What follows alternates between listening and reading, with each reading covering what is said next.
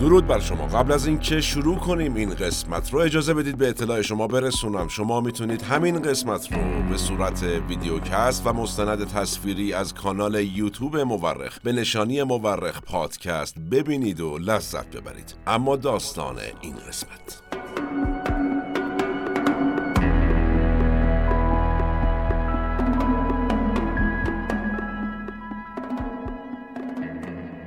میگن استراتژیست خوب کیه؟ اونیه که بتونه در سریعترین زمان ممکن بهترین تصمیم رو بگیره اما تصمیمات بهترین استراتژیست ها هم یه وقتایی ممکنه نتونه از سقوط جلوگیری کنه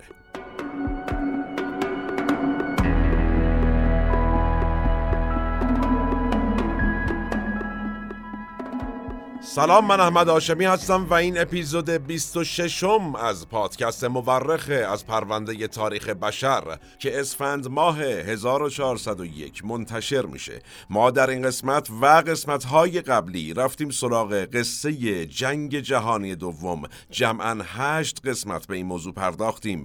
به اعتقاد اغلب مورخین تاریخ بیش از آن که علم باشه یک هنره هنره کنار هم گذاشتن شواهد. ما در پادکست مورخ هر بار یکی از پازل های تاریخ رو کنار هم می‌ذاریم. منابع پادکست مورخ نوشته های آقای فیلیپ فرناندز آقای فورتادو و سایت های مرجع تاریخ جهانه که تیم تحقیق و پژوهش مورخ بررسیشون می‌کنه و خلاصه مطالب رو به گوش شما میرسونه. البته ما در این هشت قسمت به شکل ویژه رفتیم سراغ کتاب نبرد من نوشته آقای آدولف هیتلر و همچنین مستند چگونه می‌توان یک مستبد شد اثر آقای پیتر دینکلیج. در نهایت شما می‌تونید تمامی قسمت های پادکست مورخ رو به صورت مستند تصویری و ویدئوکست از کانال یوتیوب مورخ به نشانی مورخ پادکست ببینید و بشنوید و لذت ببرید. نظر فراموش نشه و نوش گوش هاتون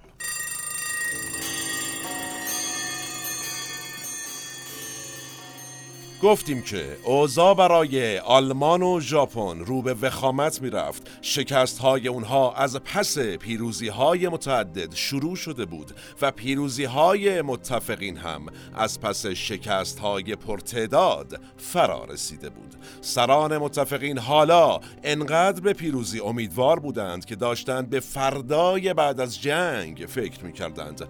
در پاییز 1322 خورشیدی برابر با 1000 1943 میلادی سران کشورهای شوروی، آمریکا و انگلیس در تهران جمع شدند و یک جلسه مخفیانه برگزار کردند. جلسه ای به اسم کنفرانس تهران.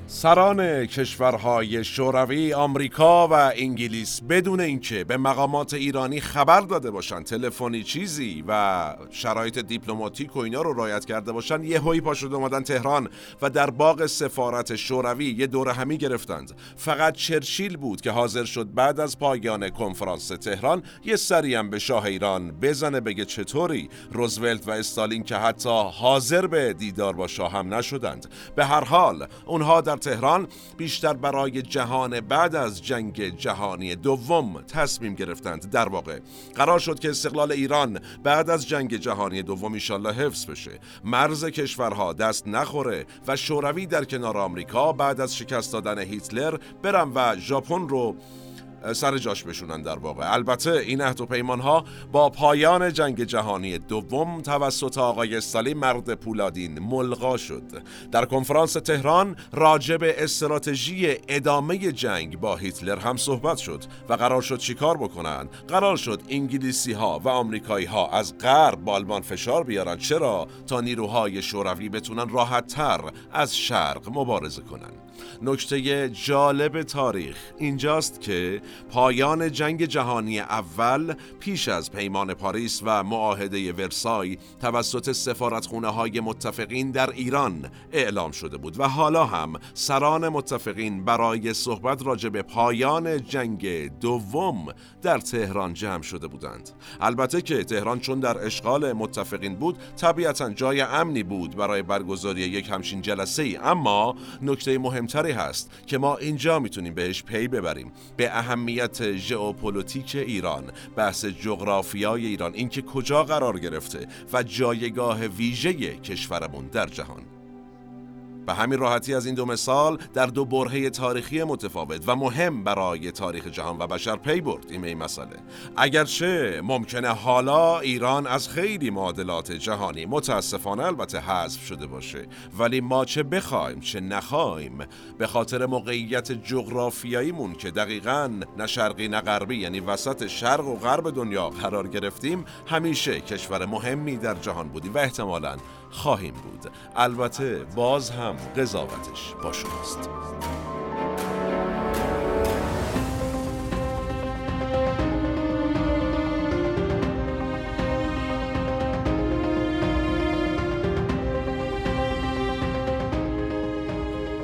در 1944 میلادی آمریکایی ها وارد روم شدند و ایتالیا به دست متفقین فتح شد.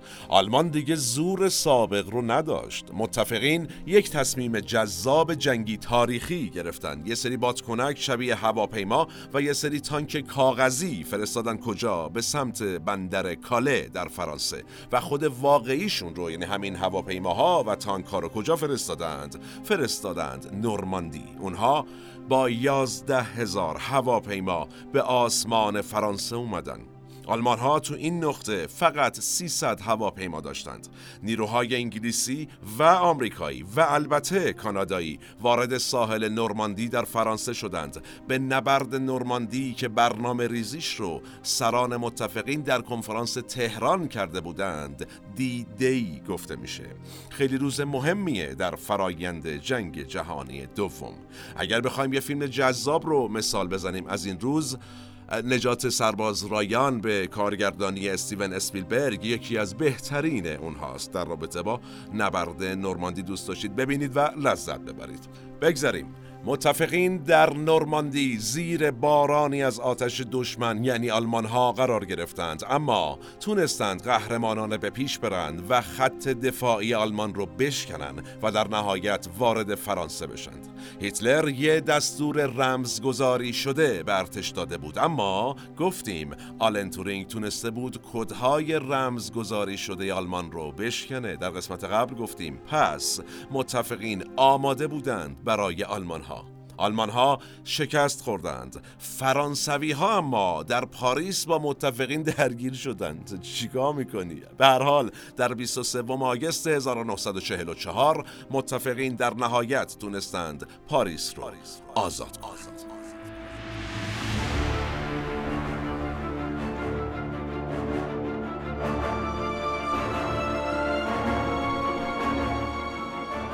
یه سری از فرماندهان ارتش آلمان هیتلر رو متقاعد کرده بودند تا یک نقشه ضد کودتا به اسم عملیات والکوری رو تحریزی کنن اونا به هیتلر گفته بودند با توجه به شکست های اخیر ممکنه در آلمان علیه کودتا بشه. پس آقای هیتلر باید آماده باشی. هیتلر اما نمی‌دونست این طرح یک برنامه ضد خودشه یعنی یک برنامه ضد هیتلریه نه به نفع هیتلر. این فرمانده ارتش نقشه ترور هیتلر رو کشیده بودند. هیتلر از مقری به اسم آشیانه گرگ در لهستان مدیریت نبرد در جبهه شرقی یعنی در شوروی رو در اختیار داشت. افسران ارتش که می‌دیدند با ادامه دستورات هیتلر آلمان قطعا شکست خواهد خورد تصمیم گرفتند تا هیتلر رو در این مقر ترور کنند و بعد هم کودتا کنند. هیچ چاره باقی نمونده بود جز مرگ پیشوا.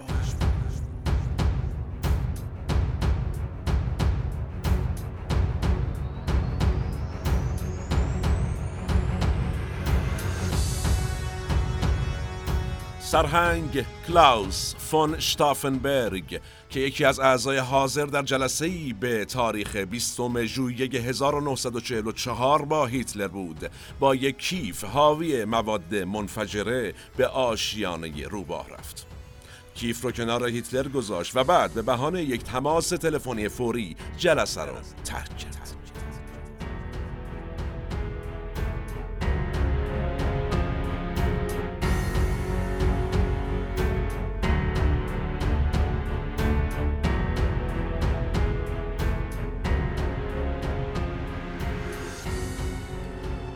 یکی دیگه از افسرهای نازی حاضر در این جلسه بیخبر از همه جا. پاش خورد به کیف و دید یک کیف بی صحاب رو زمینه. پس برش داشت. گفت این مال کیه؟ بذارم اونورتر. گذاشت اونورتر رو زمین. همین یه ذره فاصله. باعث شد تو عملیات به نتیجه نرسه. جالبه بدونیم که این افسری که کیف رو جابجا جا کرد هم می‌دونست قرار هیتلر ترور بشه و کودتا بشه. ولی نمی‌دونست که همون روز و با همون کیف قراره این اتفاق بیفته. بمب منفجر شد. و اگر دارید الان ما از یوتیوب می‌بینید. همونطور که در تصویر می‌بینید آشیانه روباه ویران شد. اگر ما رو میشنوید می‌تونید سری بزنید به کانال یوتیوب مورخ ادساین مورخ پادکست. سه افسر نازی کشته شدند. هیتلر اما زنده بود.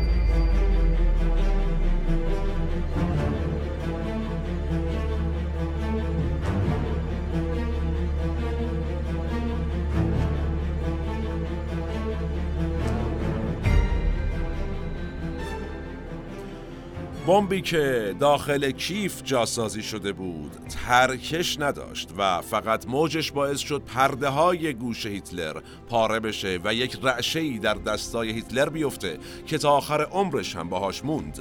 فان شتافنبرگ که فکر می‌کرد با انفجار بمب کار هیتلر تموم شده. سریعا فورا با هواپیما انقلابی راهی برلین شد تا ادامه کودتا رو رهبری کنه. شتافنبرگ به نیروهای ذخیره آلمان دستور داد تا سران اس اس رو دستگیر کنند. طرح والکوری داشت خوب پیش می‌رفت که خبر اومد هیتلر زنده است. و همه چیز به هم ریخت. اوضاع بدتر هم شد. هیتلر باز هم احساس می‌کرد که یک نیروی ماورایی باعث شد تا اون جون سالم به در ببره و در نتیجه پیروزی با اون قطعا. در کجا؟ در جنگ جهانی دوم.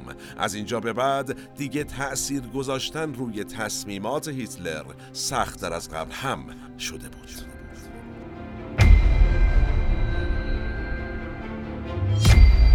سرهنگ شتافنبرگ در شب 20 ژوئیه 1944 دستگیر و اعدام شد. کم کم تمام سران کودتا دستگیر شدند و طی دادگاهی به اسم دادگاه مردم هفت هزار نیروی نظامی نازی به جوخه اعدام یا اردوگاه های مرگ سپرده شدند. مهمترینشون کی بود؟ یادمون هست در قسمت قبل مفصل گفتیم که یک فرمانده نظامی بزرگ داشت آلمان که لقبش چی بود؟ روباه صحرا هیتلر دوستش داشت آقای مارشال رومل. اون هم یکی از سران کودتا بود با شکست کودتا. رومل در صحرا خودکشی کرد در صحرای آفریقا در واقع بهش تضمین داده شد که در ازای حفظ امنیت خانوادت خودکشی کن بره. که کار از این سختتر نشه کار در بیاد. ما هم چیکار می‌کنیم؟ شهید سازی تنها عضو اینجا جذابه. تنها عضوی که از کودتا هیتلر براش مراسم تشییع جنازه برگزار کرد همین آقای رومل بود. تاریخ تکرار میشه. رومل انقدر محبوب بود که نمی‌شد مثل بقیه حذفش کرد و باید افکار عمومی هم قانع می‌شدن به هر حال. فیلم والکوری محصول 2008 در رابطه با این کودتا ساخته شده. بازیگرش کی بود؟ آقای تام کروز که خیلی جذابه شباهت نظیری به آقای اشتافنبرگ داره. نقش این سرهنگ ارتش آلمان و البته رهبر کودتای والکوری رو تام کروز بازی کرد.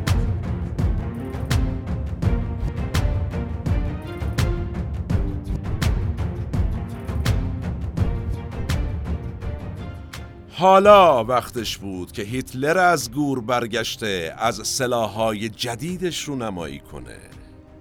پیشرفت علم برای کشتن آدم ها و کشتار اولین موشک کروز جهان موشک وی وان وی وان.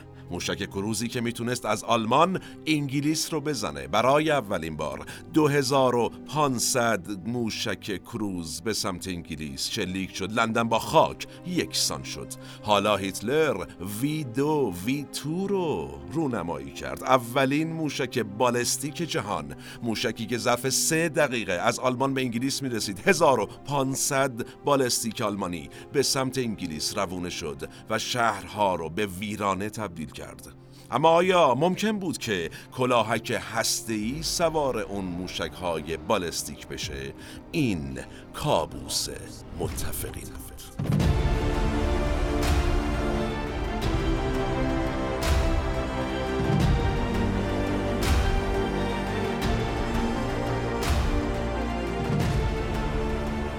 در اقیانوس آمریکا داشت ژاپن رو تارومار می‌کرد. اونها می‌خواستند که ژاپنی ها رو تسلیم کنند. برای سامورایی ها اما مرگ بهتر از تسلیم شدن بوده همیشه در تاریخ. حالا وقت هاراگیری سامورایی ها بود.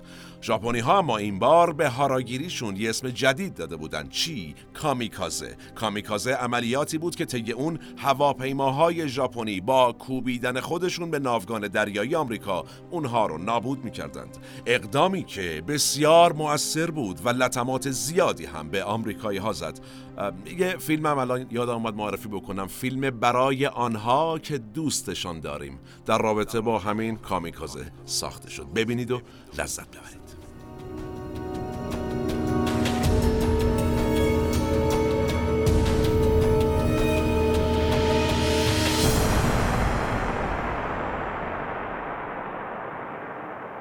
در خشکی اما هیتلر مشغول نابود کردن انگلیس بود همچنان.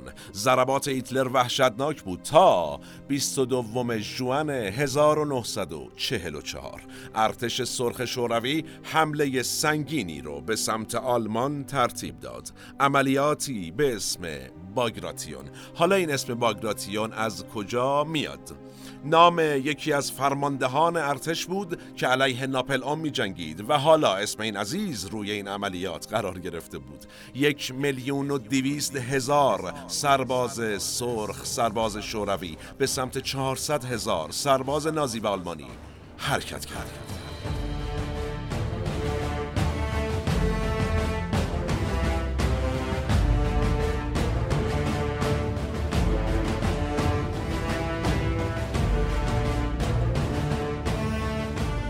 ارتش شوروی پنج هزار تانک داشت و آلمان ها فقط 900 تا داشتند. اونها 6 هزار هواپیما داشتند و آلمان ها فقط 1300 لوفت وافه براشون مونده بود. هیتلر می‌دونست که این جنگ جنگ آخره. اگر ببازه که هیچ ولی اگر ببره کار انگلیس و آمریکا هم می‌تونه تموم باشه. هیتلر اول مجبور به عقب نشینی شد و بلژیک به دست متفقین افتاد متفقین وارد هلند شدند ولی اونجا شکست خوردند اونها از پس ضعیفترین حالت ارتش آلمان هم اونجا البته بر نیومدند و این پیروزی امیدبخشی بود برای هیتلر فعلا حالا اما نوبت شکلگیری یکی از مهمترین نبردهای تاریخ جنگ جهانی دوم بود چه نبردی؟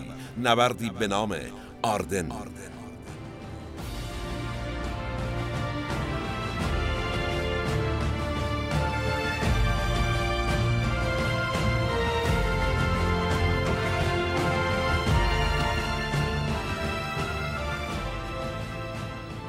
نبرد آردن آلمان ابتدا پیروزی هایی به دست آورد و هزاران نفر از نیروهای آمریکایی رو اسیر کرد. ولی متفقین آردن رو بمبارون کردند. در سوم ژانویه برفی 1945 ضد حمله متفقین شروع شد.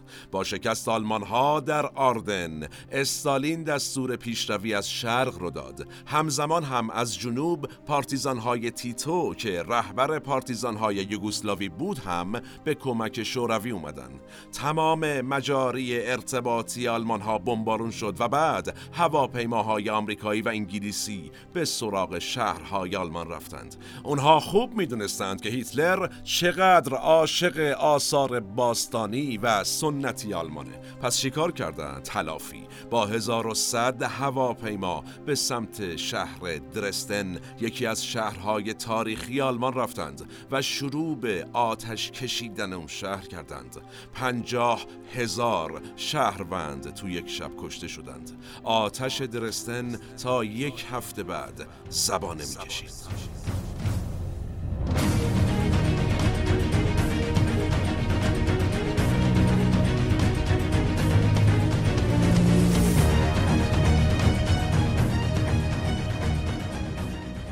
در این سمت جنگ آمریکا و ژاپن کماکان در جریان بود. آمریکایی ها که از بمبارون شهرهای آلمان و نتایجش خوششون اومده بود و می‌دیدن که اینطوری هیتلر تقریبا داره به زانو در میاد یه جورایی تصمیم گرفتن که همین منش و خط و مسیر رو برای ژاپن هم ادامه بدن. پس چیکار کردن؟ شروع به بمبارون توکیو کردند و 85 هزار شهروند ژاپنی رو کشتند. بعد به سراغ سایر شهرهای ژاپن رفتند. آمریکا می‌خواست انقدر ژاپنی بکشه تا ژاپن تسلیم بشه. اما ژاپنی ها درست مثل آلمانی ها تسلیم بشو نبودند.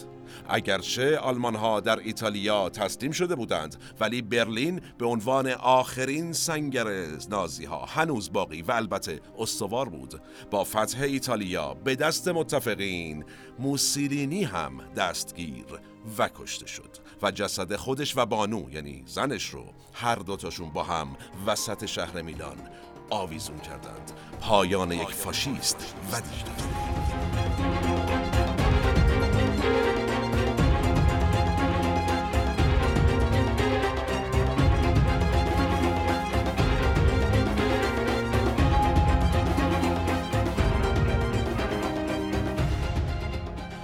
حالا وقت حمله به برلین رسیده بود. شوروی از شرق و متفقین از غرب. در دهم آوریل 1945 450 هزار سرباز شوروی و لهستانی وارد برلین شدند. با 1500 تانک جنگی شوخی نبود. آلمان ها اما هنوز مقاومت می کردند سربازان ارتش سرخ از هیچ جنایتی در برلین فروگذاری نمی کردند می زدند می کشتند قارت می کردند و تجاوز می کردند اونها با این کارها در 26 آوریل 1945 برلین رو فتح کردند.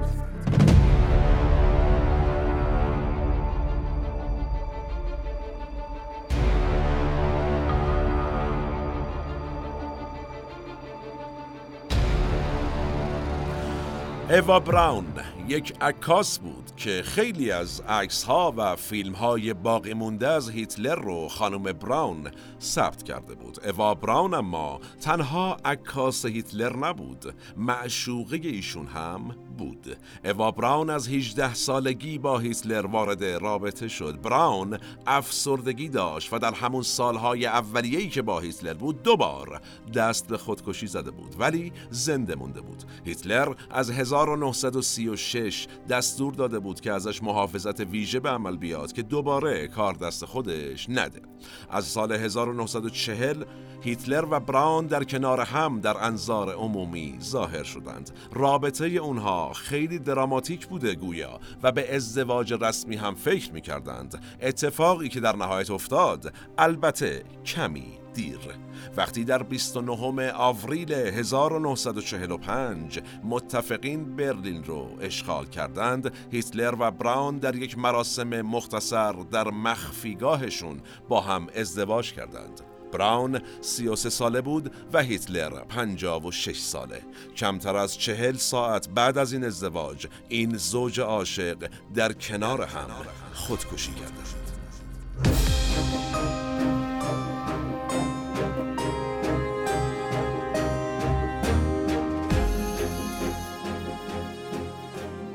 همزمان با خودکشی پیشوا هیتلر و براون آقای جوزف گوبلز وزیر پروپاگاندا و صدر اعظم رایش سوم به همراه همسرش شش فرزندشون رو کشتند و بعد هم خودشون سیانور خوردند و مردند. سرانجام قرارداد صلحی به تاریخ 8 می 1945 در برلین نوشته شد و آلمان تسلیم شد و جنگ تمام شد. روزی که در اروپا به روز پیروزی معروفه. یه فیلم جذاب برای این روزها میشه معرفی کرد. فیلمی به نام داونفال یا سقوط. روزهای آخر زندگی پیشوای آلمان رو روایت می‌کنه. همینطور فیلم فیوری هم راجع به آخرین روزهای جنگ در اروپاست در آوریل 1945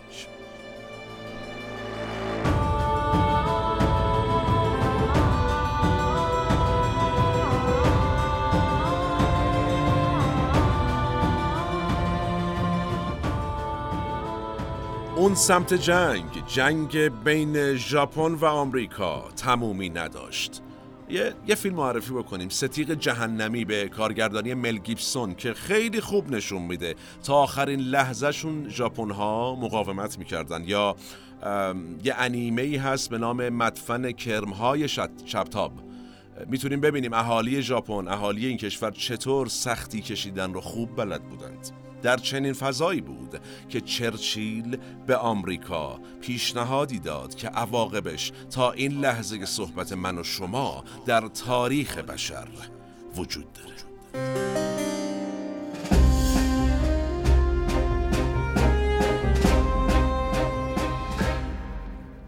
آقای چرچیل به آمریکا پیشنهاد داد تا از سلاح آخر و زمانی خودش استفاده کنه. رابرت اوپنهایمر معرفیش کردیم در قسمت های قبل. فیزیکدان معروف تونسته بود برای آمریکا بمب اتم بسازه. آمریکایی ها در 16 ژوئیه 1945 برای اولین بار از بمب اتمشون رونمایی کرده بودند و یکی از اونها رو در صحرای ترینیتی در نیو مکسیکو منفجر کرده بودند.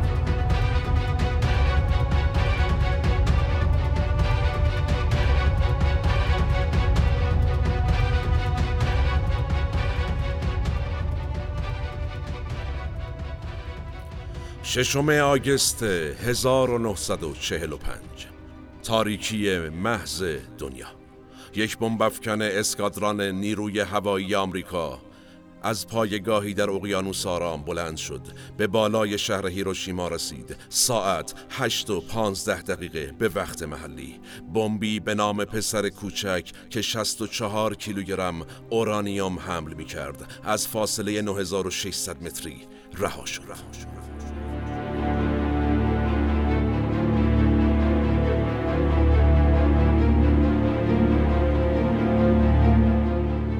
پسر کوچک در فاصله 580 متری سطح زمین با شدتی معادل 15 هزار تن TNT منفجر شد. 140 هزار نفر شهروند بیگناه نابود شدند.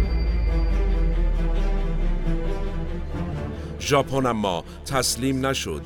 سه روز بعد نهم آگست بمب مرد چاق به روی ناکازاکی انداخته شد.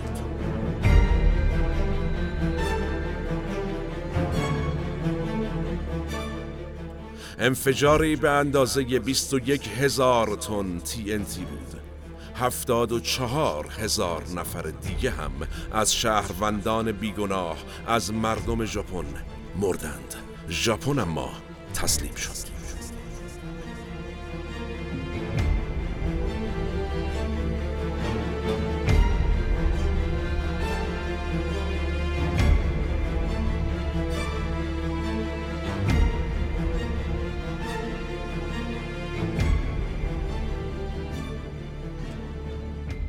داستان پیشرفت های فناوری و جنگاوری. داستان کشته شدن بیش از 16 میلیون یهودی و ضد نازی و اسیر جنگی و افرادی که هیتلر برای زنده موندن مناسب نمی‌دید. در کجا؟ در اردوگاه های مرگ و کار اجباری و کوره های آدم سوزی و داستان آشویتس. داستان بیش از 50 میلیون کشته غیر نظامی در سراسر دنیا. داستان 25 میلیون کشته نظامی در سراسر دنیا. داستان بیش از 20 میلیون کشته در شوروی که نزدیک به 14 میلیون نفرشون غیر نظامی بودند. داستان 4 میلیون هندی و بنگلادشی که در اثر سیاست های انگلیس از قحطی مردند. داستان تجاوزهای باور نکردنی به زنان آلمانی بعد از اشغال برلین. داستان مردن اسرایی که در دست ژاپنی ها بودند. داستان ژاپنی هایی که برای سالها تحت تاثیر اثرات رادیواکتیو بودند و هستند. داستان دادگاه های افسران نازی داستان به راه افتادن جنگ سرد داستان شکلگیری اسرائیل و کشته و کشته و کشته.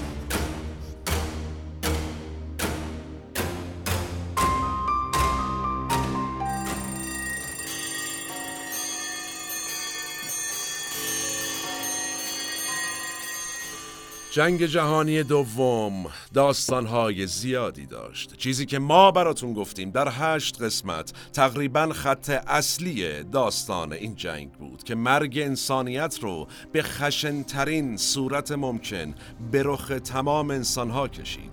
اما این شش سال خونبار پر از داستانهای آشیه‌ایه که میشه به شکل مستقیم و مستقل به سراغ هر کدومشون رفت. شاید ما هم روزی این کارو کردیم و شما هم اگر پیشنهادی داشتید و علاقه ای بگید تا بهش بپردازیم. شاید یک روزی از رنج انسانهایی گفتیم که تاریخشون خیلی از تاریخ ما دور نیست.